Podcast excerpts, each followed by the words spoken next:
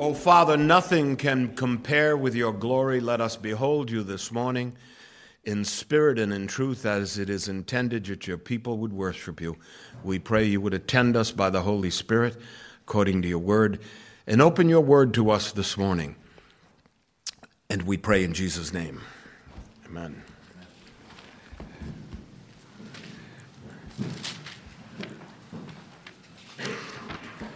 Okay. You got your Bibles? Okay, it's time. Romans chapter 14. Romans chapter 14. The application part of the great treatise to the Romans, to the Roman church of the first century by the great apostle Paul. You know, it is interesting that when Paul writes words down on a page, or as in this case, dictates it to his friend Tertius, we take him at his word. He's filled with the Holy Spirit. He writes the words, they are inspired, meaning God, meaning breathed. Inspire means to breathe, and they're God breathed words, and they come through a man. And this man wrote 13 and 14, if you believe he wrote Hebrews. but he wrote a large section of the New Testament, epistles. Five of them, keep in mind, he wrote from, not, uh, from a prison cell. and we have seen many men over the years and in our own experience and in our own church history and certainly in biblical history when you go back to Genesis and you think of Joseph, who spent a lot of time in prison and ended up doing some good things, um, some great things. Um, so, as uh, our brother John has said, well, let me just say it this way God works in mysterious ways. Wonders never cease. Chapter 14. I'm going to read to you. I don't really know how to approach this. There's, there's so much here. I'm going to take it in parts, and I think I'll, I'll read you the first four, five verses this morning. We'll comment on those. And then next week, I'll read the first five verses and maybe the next section, and so we can keep in mind the context. There's so much here, and it's a little back and forth, but I want to uh, unpack it somewhat systematically for us this morning. So this, this sermon in the series should serve as an introduction to this whole section and it's a very similar section to uh, 1 Corinthians chapter 8 and other places in the New Testament, where Paul tells us how to treat each other. Oh, if we would learn that lesson. What a thing it would be if the Christians would learn how to treat each other. So let's see if we can't be taught this morning. So, verses 1 through 5 of Romans 14 read like this The apostle writes, Receive one who is weak in the faith but not to disputes over doubtful things. For one believes he may eat all things, but he who is weak eats only vegetables. Let not him who eats despise him who does not eat, and let him and let not him who does not eat judge him who eats, for God has received him. Who are you to judge another servant? To his own master he stands or falls. Indeed, he'll be made to stand, for God is able to make him stand. One person esteems one day above another, another esteems every day alike. Let each be fully convinced in his own mind. O Father, add your presence by the Holy Spirit to this, the reading of your word for your people this morning.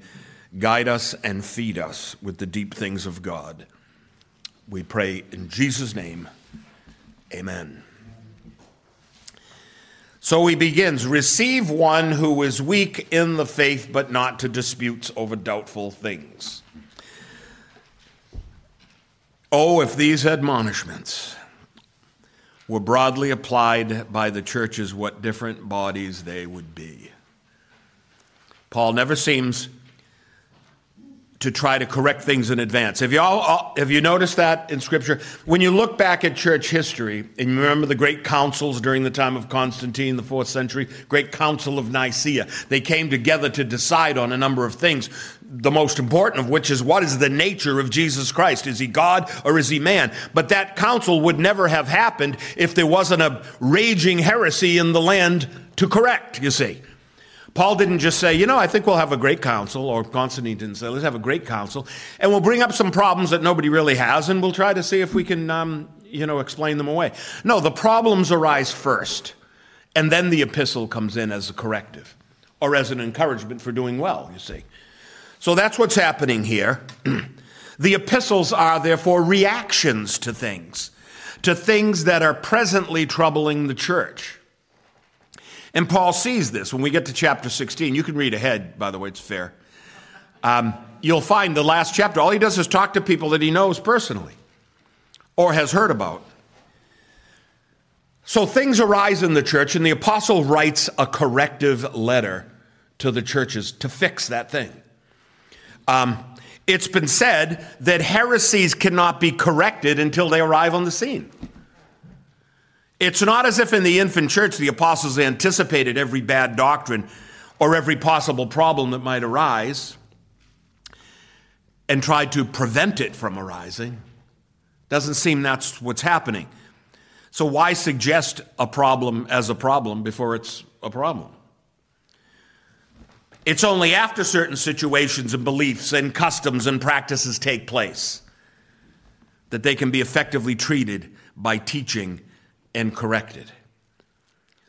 And so it's reasonable to assume that there were problems with church unity in the church at Rome at that time, stemming from what? Things indifferent from unnecessary disputes. Friends, we love to dispute. I do. But Paul is pointing out that there are legitimate disputations, but I'm not going to call them disputations. I'm going to call those conversations. Because he's using dispute in a negative way. To dispute um, is more like to debate, okay, than to talk and to teach. Now, debates and disputations would be good if both sides agreed to be humble enough to say, you know, you're right about that. But we tend not to do that. We tend to dig our heels in, sometimes even when we know we're wrong because we just don't like not being right. Someone might catch on that I'm not as smart as I, I thought I was. And it really comes from that. Friends, it all has to do with humility. Come to a thing. Like Paul says, you think you know something, you know nothing. He's so good at just saying it that way. So there were problems with church unity, or what Paul calls disputes over doubtful things. That's conversations, leading, teaching, explaining. Those are acceptable approaches. You have conversations, you lead people, you take a younger brother or someone that's not familiar with a particular doctrine or a particular passage of Scripture, and you lead them through it. And those are wonderful things, and that's what the body of Christ, that's the strength of the body of Christ. We don't want that to stop. We don't want conversations to stop. But disputes, on the other hand, I can only say the, it, the word seems to carry with it a hard edge um, that becomes a contest of wills. Now, if I can be allowed to add my own impression to the admonishment of the apostle regarding disputes, I would say that disputes urges factional participation. It calls people to take sides, and I think that's what he's concerned with here. All right?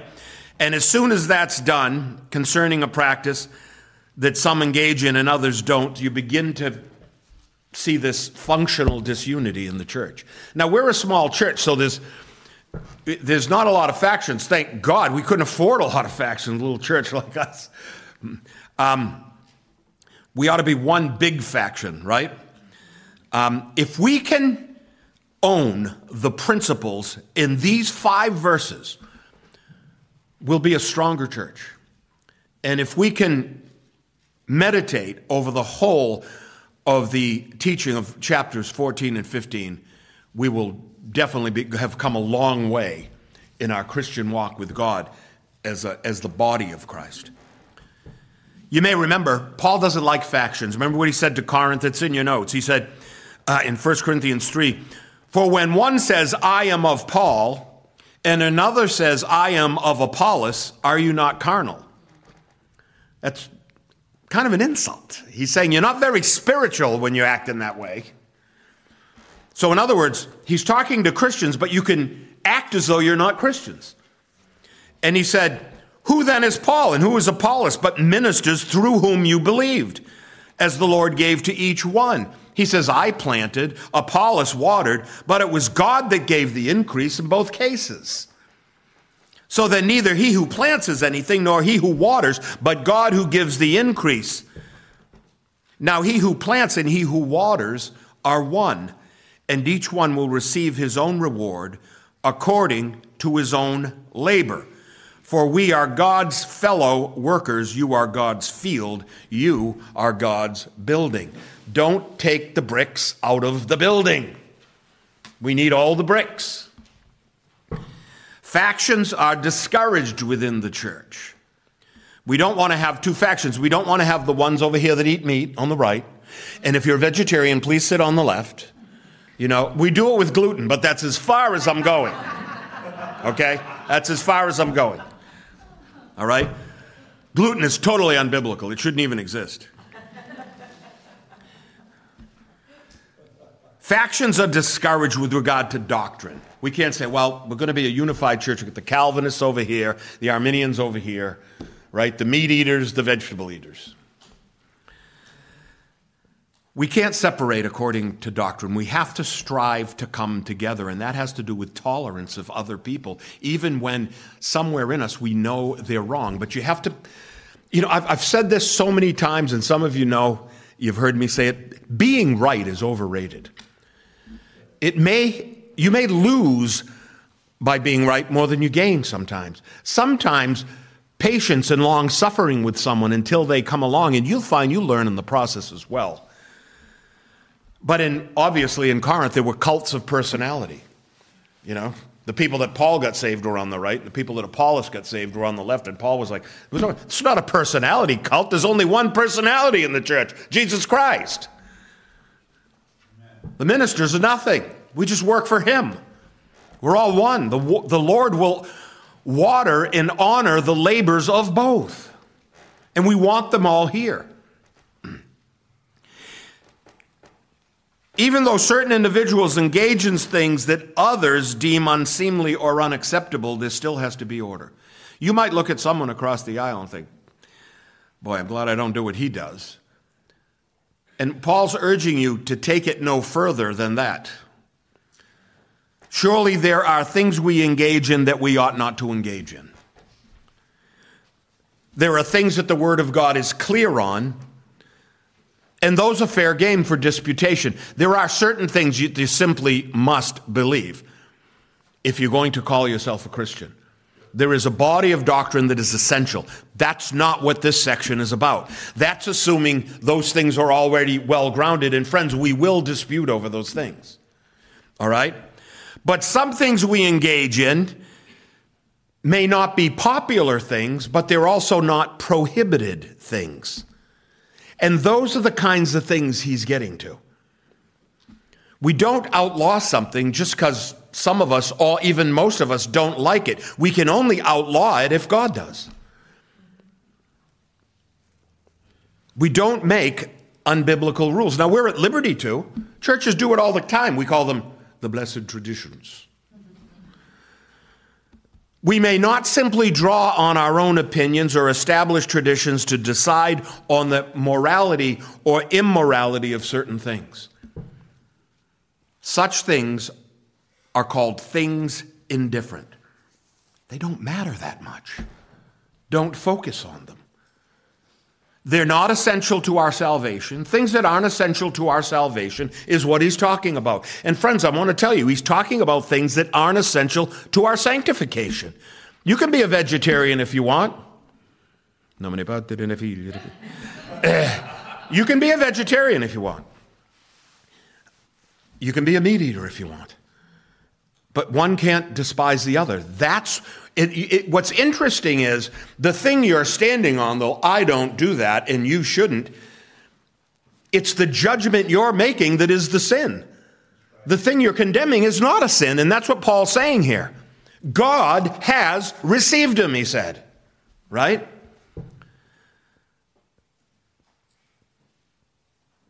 So,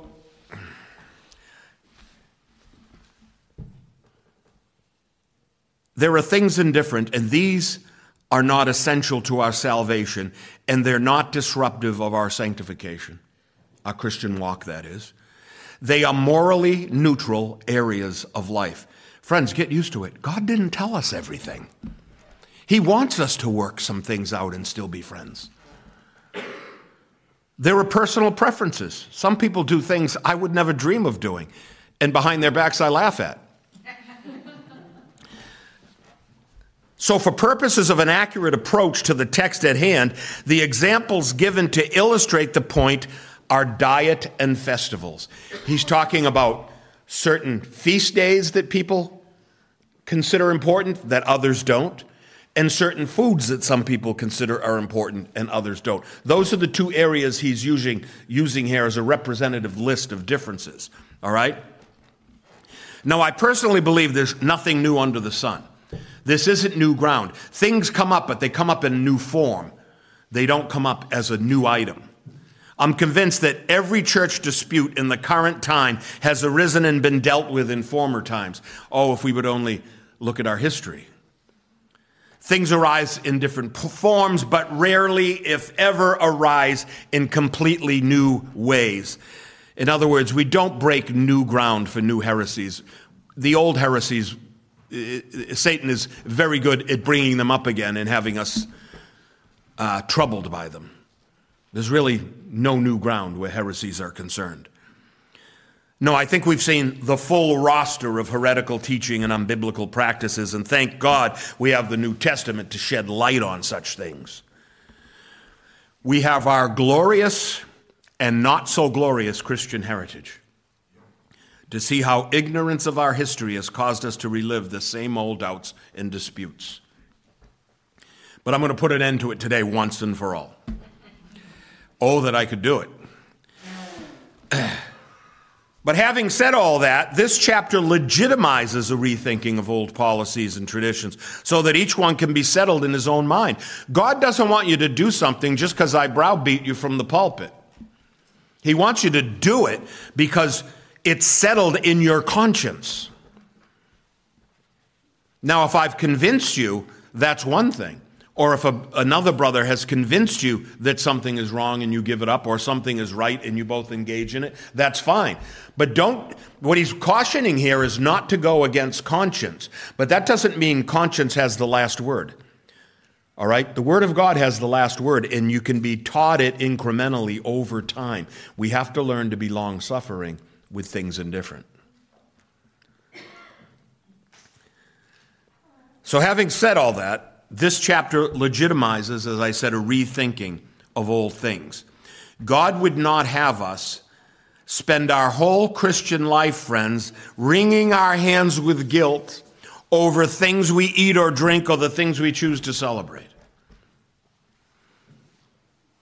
And we'll spend the next few sessions looking into the biblical teaching on things indifferent then and now in the churches of God.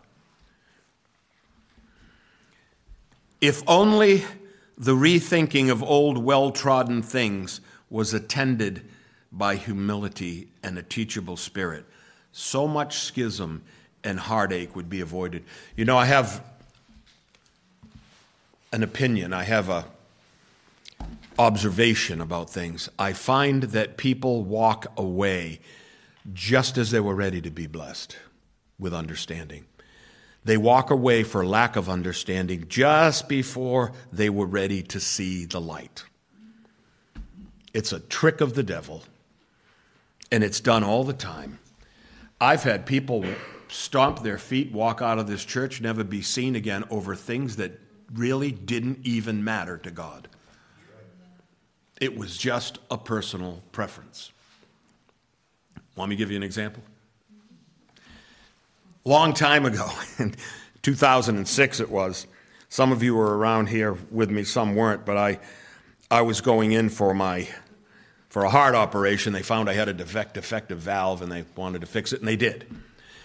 And uh, so I was getting ready to go in, and um, and then um, it was a long haul. It, things went badly for a month or so. I, I won't get into all that because that's not what the story's about. But when I came out, I was recovering and I was getting better and I was getting stronger. And a good friend of mine, another minister, called me up and he was encouraging me. And I was glad to hear from him. We've been good friends over the years.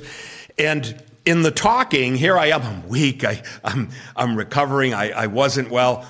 And we're talking, and um, eschatology came up. People have all different views of eschatology. That's because it's not a primary issue.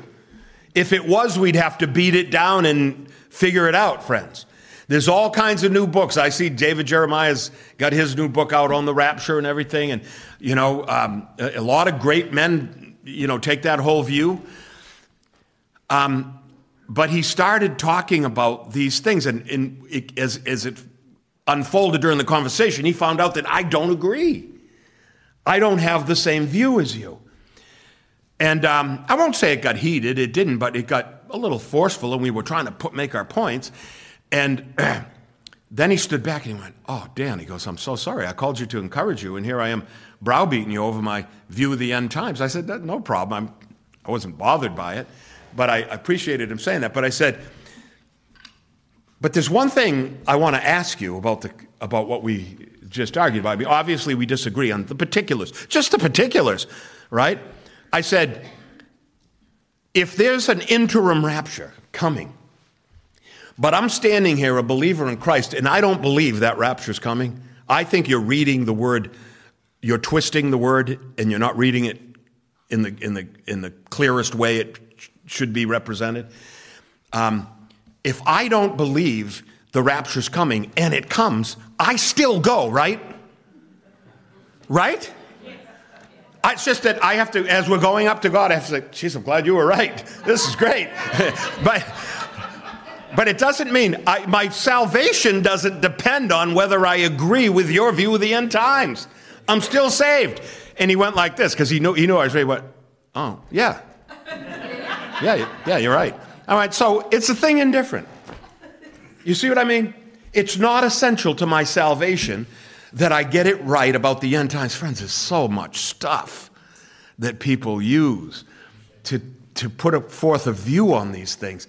And, and by the way, the last time I said something like this, we lost a family. Because they found out that I didn't take the dispensational rapture view of the end times. And they marched out of the church a little angrily and never came back again. And this goes back some years now.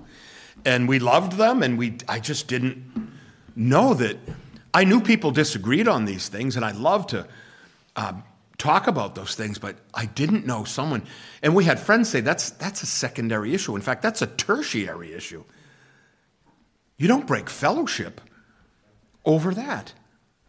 Um, so that was one of the things. Um, it's that kind of thing, I think, that we're talking about.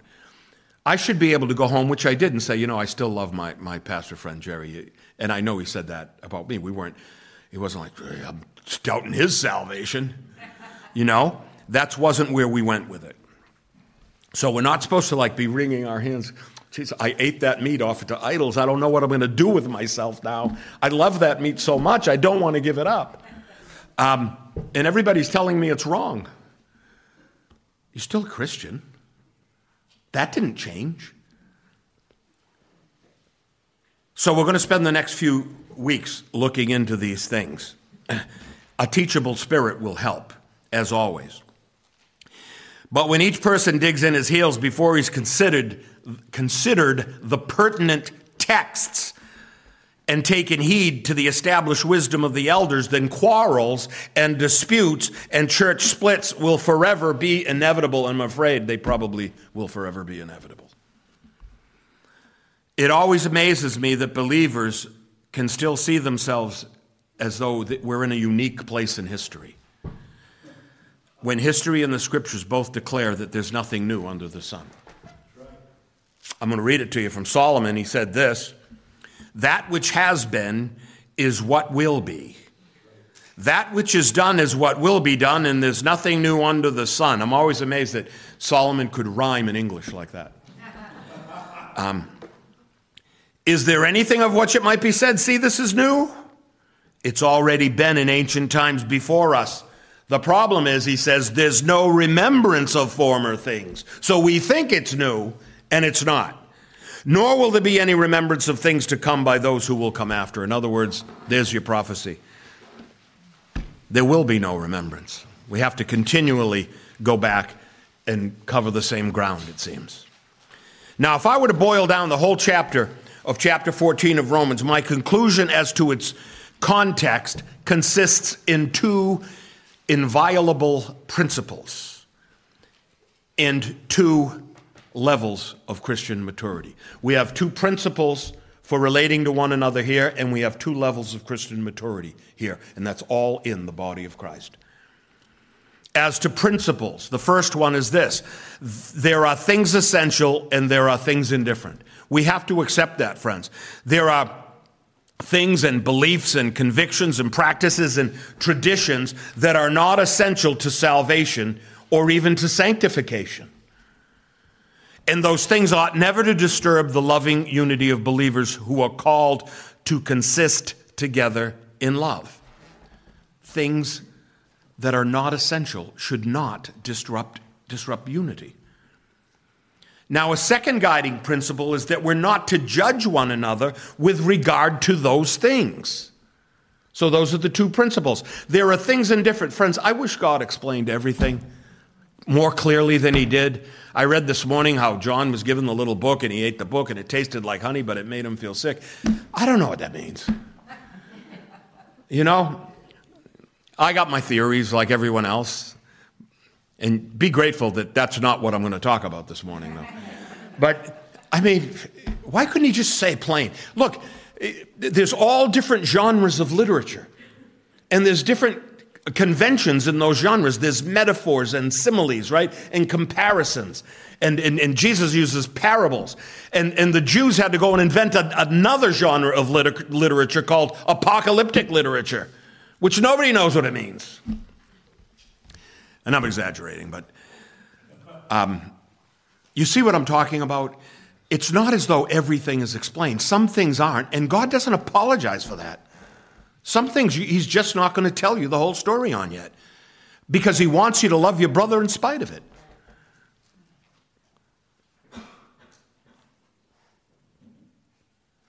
We are to beware that our judgments of one another, in and of themselves, um, may be disruptive and sinful. Friends, it isn't the thing your brother is doing that you disapprove of that's necessarily sinful, but it's your judgment of him your dismissing of him that is sinful.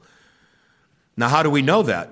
Because the implication is obvious. Paul asks if God has received him as he is, who are you to criticize him in what he does?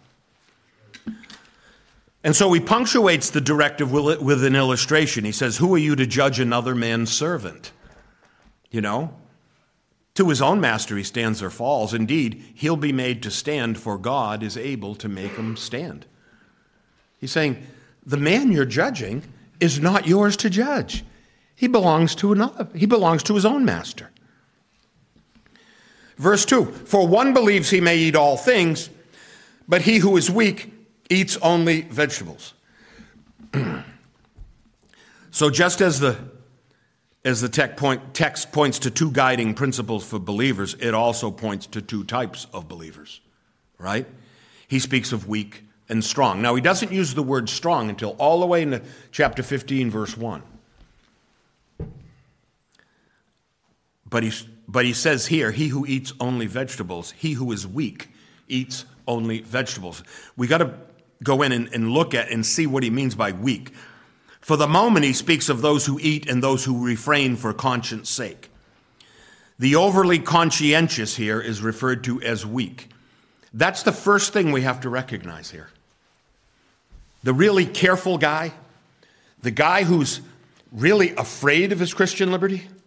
He knows certain things are allowed, but he thinks that brings him closer to sin or something. And he has a and he's wringing his hands about whether or not it's right for him to do the thing he's doing, All right?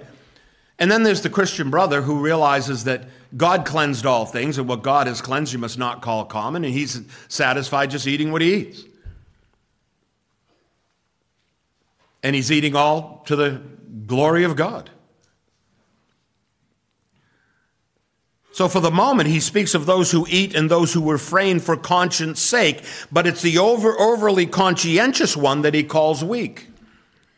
We've said that there remains within the community of believers certain beliefs and practices that are called doubtful things.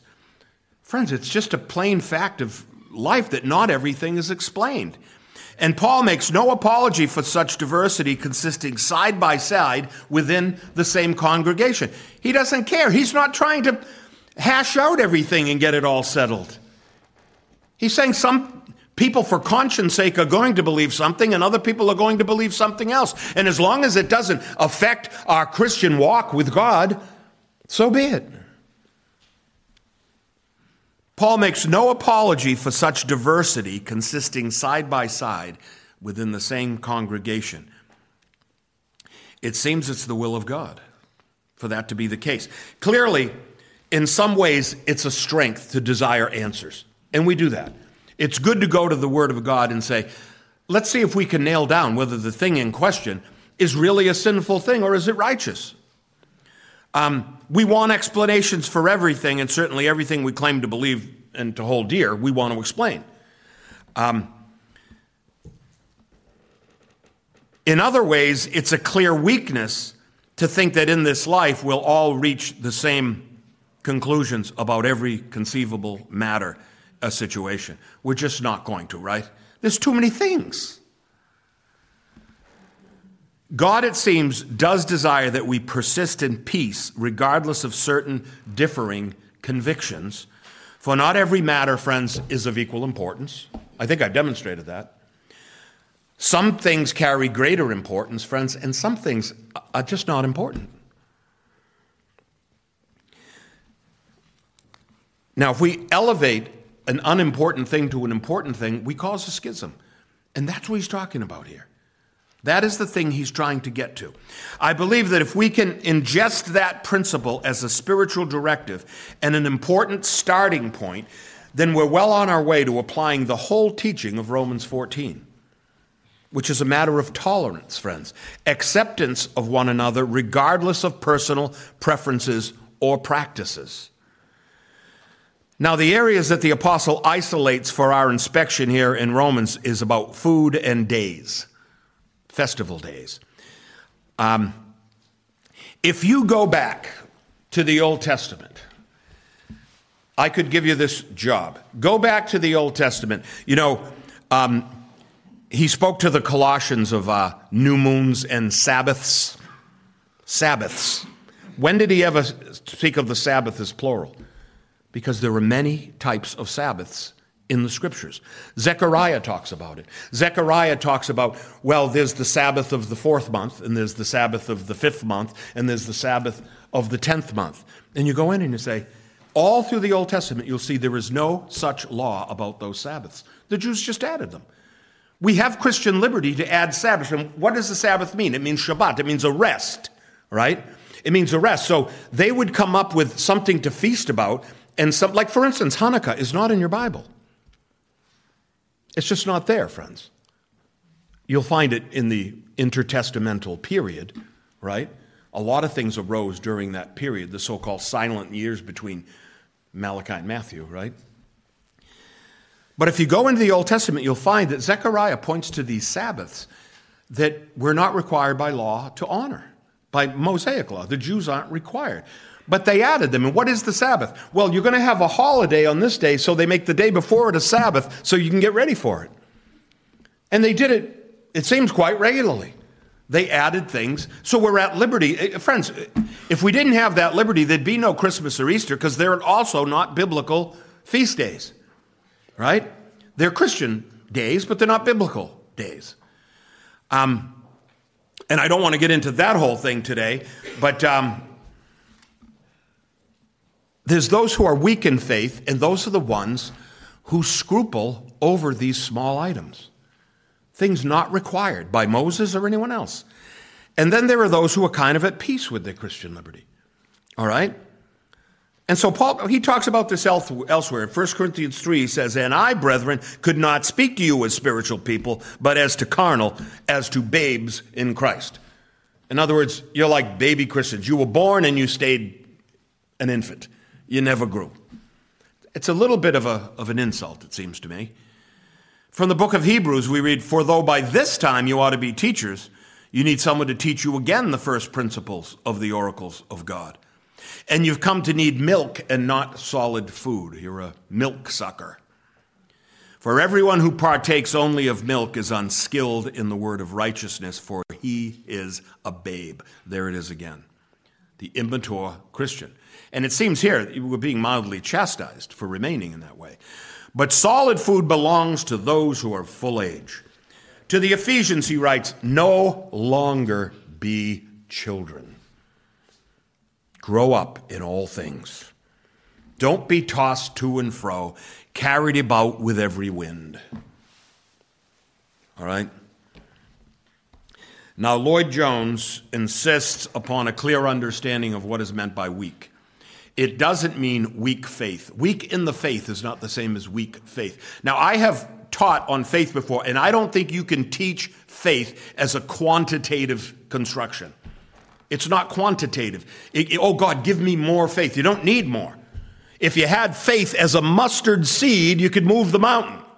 If the mountain's standing there after you speak, then you don't even have faith, is what he's saying. All right? Now, of course, that's an ex- hyperbole, right? He's doing it for emphasis. We haven't read of anyone, even Elijah didn't move mountains. Apparently, Muhammad did, but. Uh, you know, if the mountain doesn't come to, most, to Muhammad, Muhammad will go to the mountain or something like that. The, actually, it's the other way. But um, so we're talking about weak versus strong understanding. And friends, here's the hard thing. When a brother is judging someone else for something that's indifferent, he's characterized here as the weaker brother, right? The stronger brother is the one that's happily taking the Christian liberty. That's what we're seeing here. Whenever these problems have come up in the church, and I've characterized it going right to the scripture and showing the weak person is offended that, that Paul called him weak. That's why I say it takes a great amount of humility to even approach the subject. But Paul didn't seem to mind doing it. So we're talking about a person who's weak in understanding. He's saved. His faith is as strong as yours. It did the same job in his soul as yours did on you. In other words, faith the faith of both is not what's in question. Both the strong and weak brethren are indeed brethren received by God, but faith needs instruction. And that's the key to the whole matter. So I would point out from the verse from Ephesians a thing I find to be missing from most sermons I've heard on the subject, and that is, friends, we always talk about be careful what you do because of the weak brother. You know, I just read a lengthy biography of King James. And you know, in King James's day, he was an Anglican, and the Anglicans were against the Puritans, and um, the Puritans were trying to get rid of a lot of the Catholic stuff, like the sign of the cross, and they were trying to get rid of the vestments that they wore and all of these things. And um, and uh, the Anglicans came to King James and they said, "Well, we have to maintain those for the weaker brethren." And James said, "How long are they going to be weak? It's been going on forty years." You know, this is what you don't hear anyone say when you're reading this. The weak are not entitled to stay weak, and we are not going to become the tyranny of the weak. The weak don't run the place. You see what I'm saying? So, the key to the whole matter really is humility and looking at the word for what it says. And the whole point is to try to lure the weak brethren into enough teaching to become stronger than they are. The weak should not be indulged to the point of remaining weak, and neither should the strong dismiss the weak as terminally weak or inconsequential due to his present weakness. So he's saying this what, what, what the weak, pro, the problem the weak brother has is he judges others. The problem that the strong brother has is he doesn't care what the weak brother says. He doesn't care that it's bothering his conscience. So you see, there's a strength and weakness in both. So neither should the strong dismiss the weak as inconsequential or not important. Strength of faith and understanding is always the goal. So, since the process of strengthening is an ongoing process, the so called strong are admonished to receive the weaker brethren as true brethren, as beloved brethren, and to tolerate them and placate them until they reach maturity. And, and this, the hard thing to understand there is it can take a very long time. That's what long suffering's all about. So in verse 3, he said, Let not him who eats despise him who does not. Let him who, who eats, the stronger brother, not despise him who does not eat, the one he called the weaker brother, because he eats only vegetables. And let not him who does not eat judge him who eats. For God has received both. So, like Paul, the trouble I've encountered with this issue in the church is that the weak brother does not see himself as weak. He thought all the restrictions he put on himself made him strong. That's difficult because who does that, friends? The Pharisees did that. That's exactly what the Pharisees did. They, they didn't want to break this law here, so they corralled it in with all these protective devices, these prohibitions of things, so that you could never possibly get to the place where you break the actual law. But then they said that all these devices are law too and they rob people of their liberties. So the weak man believes that his convictions about certain things elevate him to a position of strength. If you know any vegetarians, you know what I mean. People take stances on all kinds of things, but we may not take a thing indifferent, and vegetarianism is clearly that. That's the one he's using to tell us and we can't just independently turn our weakness into a strength. Oh no, my vegetarian makes me my vegetarianism makes me stronger than you because your meat has additives in it that are killing you and my vegetables don't and they're keeping me strong. Whatever view you take. Some vegetarians take the view that meat's bad for you, others take the view that it's wrong to kill animals to feed ourselves or whatever it might be. All right? So they usually uh, ism is usually adopted as a personal practice on the basis that it's believed that meat is inherently bad for the human body. Anyone, friends? We had a really good beloved friend. Her, her name was Elaine, and she was a vegetarian. And um, she, she was easy to get along with, but she was constant.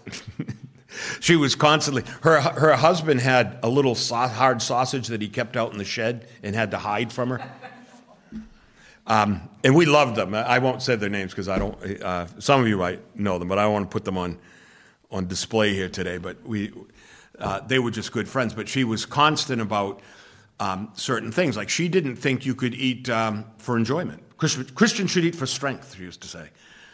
Um, needless to say, she was skinny. The rest of us were overweight. But that's another discussion. And some think it's morally wrong to kill animals to feed ourselves. Um, as Christians, being good stewards of our body, the temple of the Holy Spirit, and the earth, the loving creation of God, we should not ingest anything that's known to be harmful to us or cause us to kill. That's the vegetarian view, various views. All right? In our time, such things have been advanced to refer to anything that the evolving sciences of the moment Science is evolving, right? The evolving sciences of the moment deem harmful or unfit, right? I remember things that they tell you are good today were bad. Coffee's back up there, it's good for you.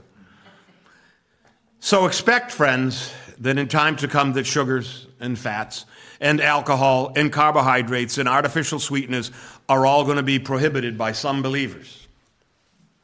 In fact, they already are. In fact, I, I once read a biography of Robert E. Lee, and it just came to mind. I'm not saying anything about Robert E. Lee. There were many men like him who were Christians who had certain scruples about eating and drinking certain things, and he would take no stimulants. I don't know if you knew this. He wouldn't drink alcohol, coffee, or tea. No stimulants, he called them. He thought they were uh, bad, uh, they affected the spirit in harmful ways, and he wouldn't eat of them, and a lot of devout Christian brethren of the time took that what's called the temperance view. Um, so before you go off dismissing certain brethren for drinking wine, know that there's some weaker brother around the corner that may be equally judgmental of you for your morning coffee. And if you put um, Splenda in it, you're really in trouble. There's no way you can be a Christian and drink coffee in Splenda. No, but see, that's not where we can go with this. You can't even go, you know, you'd be a much better Christian if you just used sugar or stevia. See, that's what I use. I'm wait, I'm up here. Now for now I'm having some fun with this, but it's a serious subject. For historical context, we should note that arguments about which foods are acceptable for believers was a raging reality in the churches. We can see the Judaizers, friends, written all over this, right? But there were concerns by former pagans as well.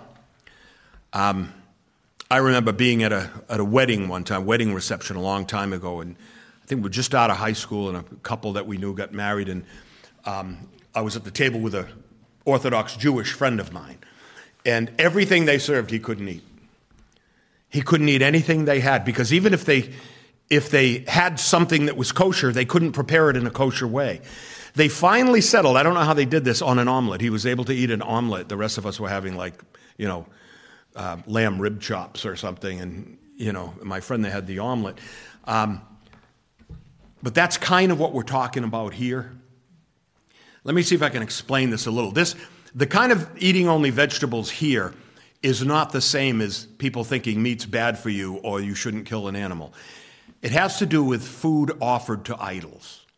Now, he's writing to Rome. Now, Rome is a great pagan city, right? There are temples to all the gods all over the place. He wrote to Corinth of the same thing. Corinth was well known for the temple marketplaces. All right? Now, you may have become a Christian and you got, and you had, you know, maybe you were, uh, um, um, you know, a wealthier sort of person, and you would buy your meat in the best places, and those were the temple markets. The only problem is the butcher in the temple market um, offered the, the, the meat that he butchered to the god who was the god of that temple, whether it was Artemis or Zeus or, you know, um, Apollo or whoever it might have been. He offered it to the god.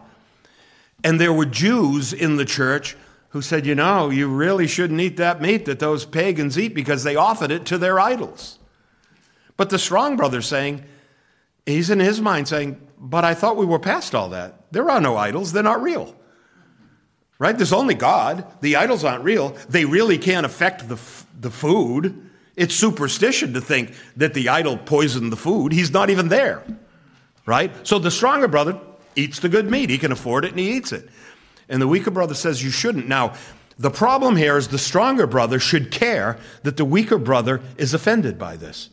So they both have a part in making this work. I remember the last time I heard this preached on. It was at Grace Bible Church many years ago. And um, in fact, I was one of the preachers that, that day as well.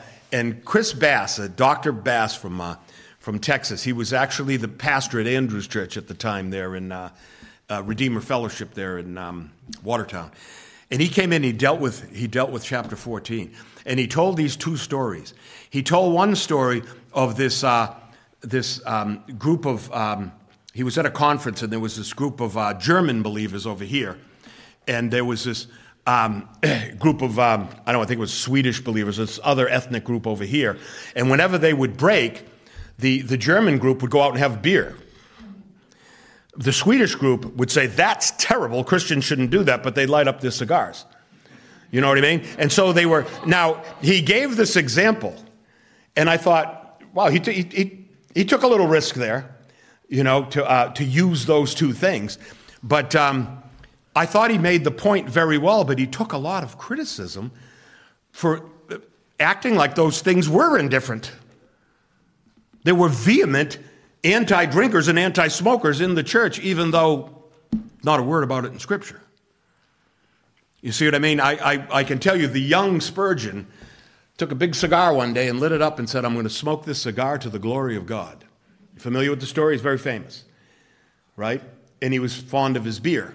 But later on in life, he had to succumb to the pressure of the Baptist Association. He had to give up both, which is not a bad thing. I'm just saying that it, it wasn't wrong that he smoked the cigar. It's wrong that he did it in their faces, though they objected.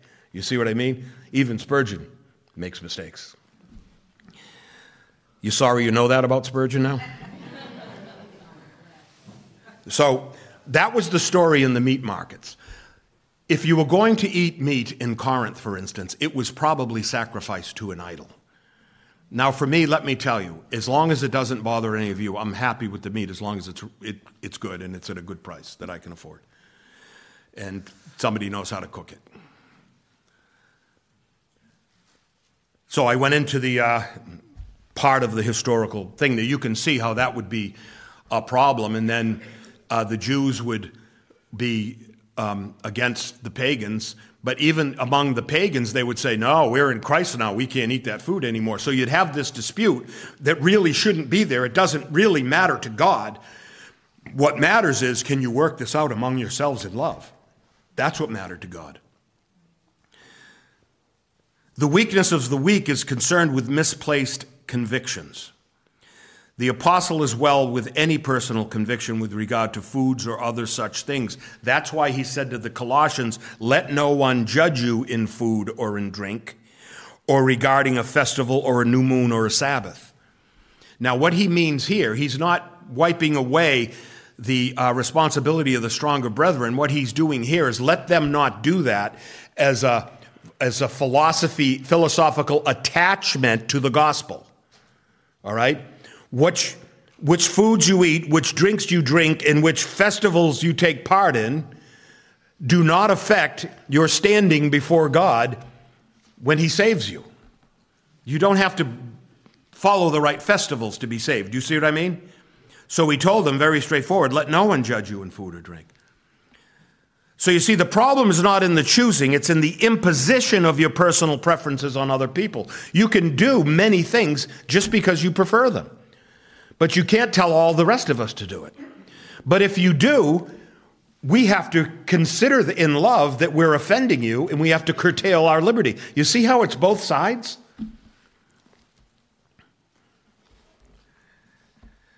So you see, the problem's not in the choosing, it's in the imposition of your personal preferences on other people. So the liability in the weakness of the weaker brother is the tendency to judge on matters of indifference. And as the verse suggests, the tendency in the strong is to despise or rather to dismiss the scruples of the weaker brother because you just think they're frivolous. So the weaker, the abstainer, must not suppose that his conviction makes him spiritually superior. And the stronger, the one who eats with a clear conscience, should not blithely and carelessly dismiss the offense he causes the weaker brother by his own indulgence. Right? You should be ready to say, Brother, uh, forgive me, I didn't know that my partaking of this food offended you. I'll not do this in your presence.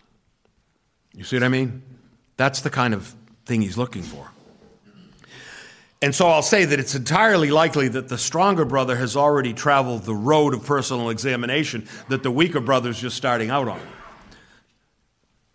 And he probably knows God's vision to Peter in the great sheet. Do you remember the great sheet, everybody? Acts chapter 11. God was trying to get Peter to go out to Cornelius' house, but Cornelius was, was pagan, was a centurion, right?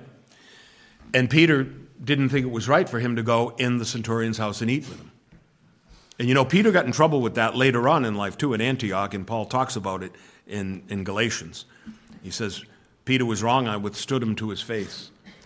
Um, because he played the hypocrite with James and some of the other Jews who came and they would not eat with the pagans in, in, in uh, the province of Galatia. Uh, and so they caused a faction themselves. They only would eat with the Jews, and the pagans were over here. It was very wrong, and Paul dealt with it. He said it was wrong. So what happens? Peter rests his conscience on the fact that in the vision, where all manner of birds and beasts and creeping things were presented with the command to kill and eat. And then God says, What has cleansed, what God has cleansed, you must not call common. All right, because Peter has said, I, I don't eat those things, Lord. So the Lord gives him this vision. He's, he's like in a trance or he's in a dream, and the, and the vision comes down, and it's this sheet, and the sheet opens up, and all these four footed animals and you know, creep, creepy things, and all these things come out, and the voice from God says, Kill and eat. All right? And what does Paul say? Not so, Lord. For nothing common or unclean has at any time entered my mouth. Well, that's good to know. Peter was a good Jew. But you know, those laws have expired. And God's giving growth to his apostle. The elder, maturing, informed apostle adhered to and understood the double entendre of the great sheet, and he went off and preached to the Gentiles.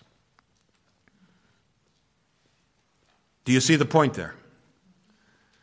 And so the apostle, the weak apostle, became the strong evangelist because God showed him his liberty. Barriers of conscience were removed by God for the sake of the gospel.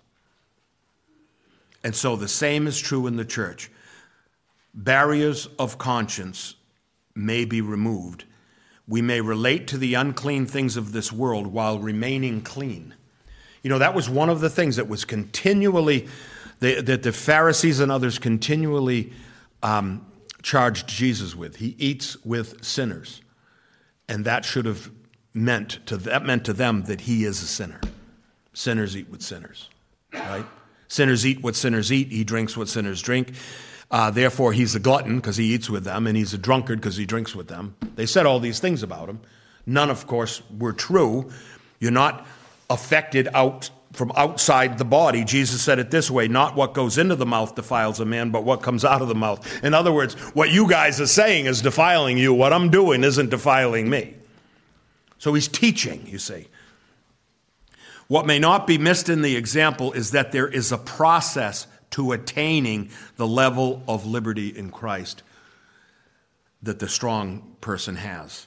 And that process, albeit a slow process, is to be tolerated by the stronger brethren, friends, for as long as it takes. And I would suggest that the careful course of the weaker brother is not a bad thing it's a good thing. He should take it he should take it slowly. He shouldn't just say well if you can eat that i'll eat it. It should be right in his conscience first.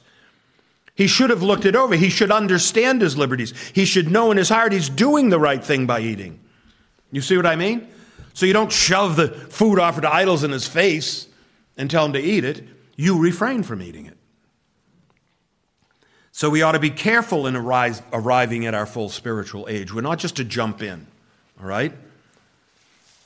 Paul wrote of this process to the Ephesians, and he said he gave some to be apostles, some prophets, some evangelists, and some pastors and teachers for the equipping of the saints, for the work of ministry for the edifying of the body of Christ till we all come to the unity of the faith. That's how long. Till we all come to the unity of the faith and of the knowledge of the Son of God, to a perfect man, to the measure of the stature of the fullness of Christ. In other words, strong Christians who rejoice in your liberties, praise God. You have your liberties and you know they are not offensive to God.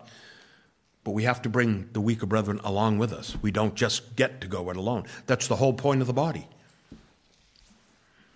Verse 4 Who are you to judge another man's servant? To his own master he stands or falls. Indeed, he will be made to stand, for God is able to make him stand. In other words, God hasn't given up on him, God hasn't judged him. Why are you? Now, it seems to me the directive is plain enough it was perhaps plainer in Paul's day. It was perhaps plainer in the first century when, when you said you were a Christian then, there was a lot more at stake, I think, than when you do it today in the United States, don't you think? I mean, they were still making playthings of Christians in, uh, in uh, Nero's court, right? So, I mean, when you got a guy next to you that's claimed he's of Christ, I really think you should take him at his word because it's a costly thing to do in that time. Um, it was more sacrificial, more dangerous than it is today. For a man to say that another man was not a Christian because he ate meat sacrificed to idols, or to say that another man could not be a believer because he ate pork or shellfish showed great arrogance. Arrogance is the enemy, friends. Humility is the friend. Particularly while it was still a time in the empire when believers were sought out and killed for sport. All right? So, my point is this if your judgment of another person's personal life is not to strip him completely of his testimony and say that he's not a Christian, then you must receive him as a fellow Christian. He's not your property to judge. He, like you, belongs to another. Let his own master be the judge of him. It's like when a stranger disciplines your children and you're sitting right there. You think that they're being okay, and the stranger's telling them to quiet down or, or something. I mean, it's, it's kind of offensive. You're courting the offense of the father and mother who is sitting there, right? Because the kids don't belong to you, they belong to them. Um, turn with me to Numbers chapter 12. I'm going to give you an, an illustration of this, and I'll just close with the, uh, with the scripture from, from Numbers chapter 12, and I think we'll get the point.